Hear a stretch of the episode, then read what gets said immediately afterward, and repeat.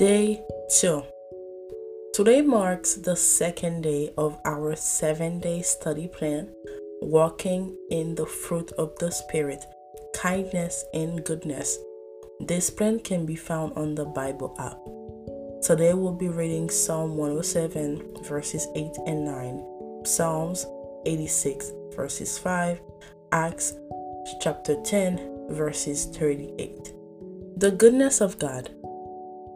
We could spend a lifetime talking about the goodness of God and never even scratch the surface. In fact, it's the goodness of God that leads sinners to repentance, and most sinners don't have any idea how good He is.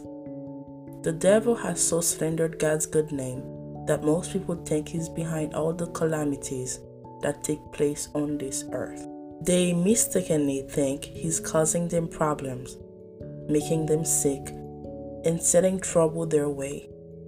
Many people have even been religiously taught that God does these things to punish them or to teach them something.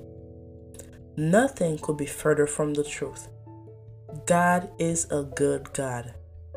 A.W. Tozer said, The goodness of God is infinitely more wonderful than we will ever be able to comprehend.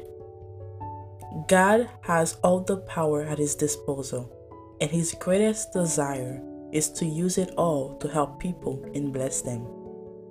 The goodness of God is great news to people who are lost in the darkness of this world.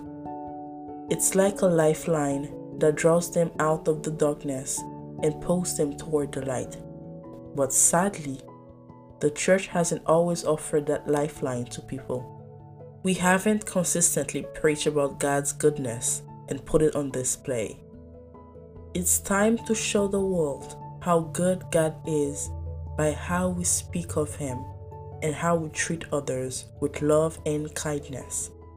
It's time to be walking, talking examples of the goodness of God. Psalms 107, verses 8 to 9. Let them praise the Lord for his great love and for the wonderful things he has done for them. For he satisfies the thirsty and fills the hungry with good things. Psalms 86, verses 5. O Lord, you are so good, so ready to forgive so full of unfailing love for all who ask for your help. Acts 10 verses 38. And you know that God anointed Jesus of Nazareth with the Holy Spirit and with power. Then Jesus went around doing good and healing all who were oppressed by the devil, for God was with him. This marks the end of day two. I pray that you stay close to God and stay in His Word and ask Him to reveal the many ways that you can apply the fruit of the Spirit throughout your life. Stay blessed.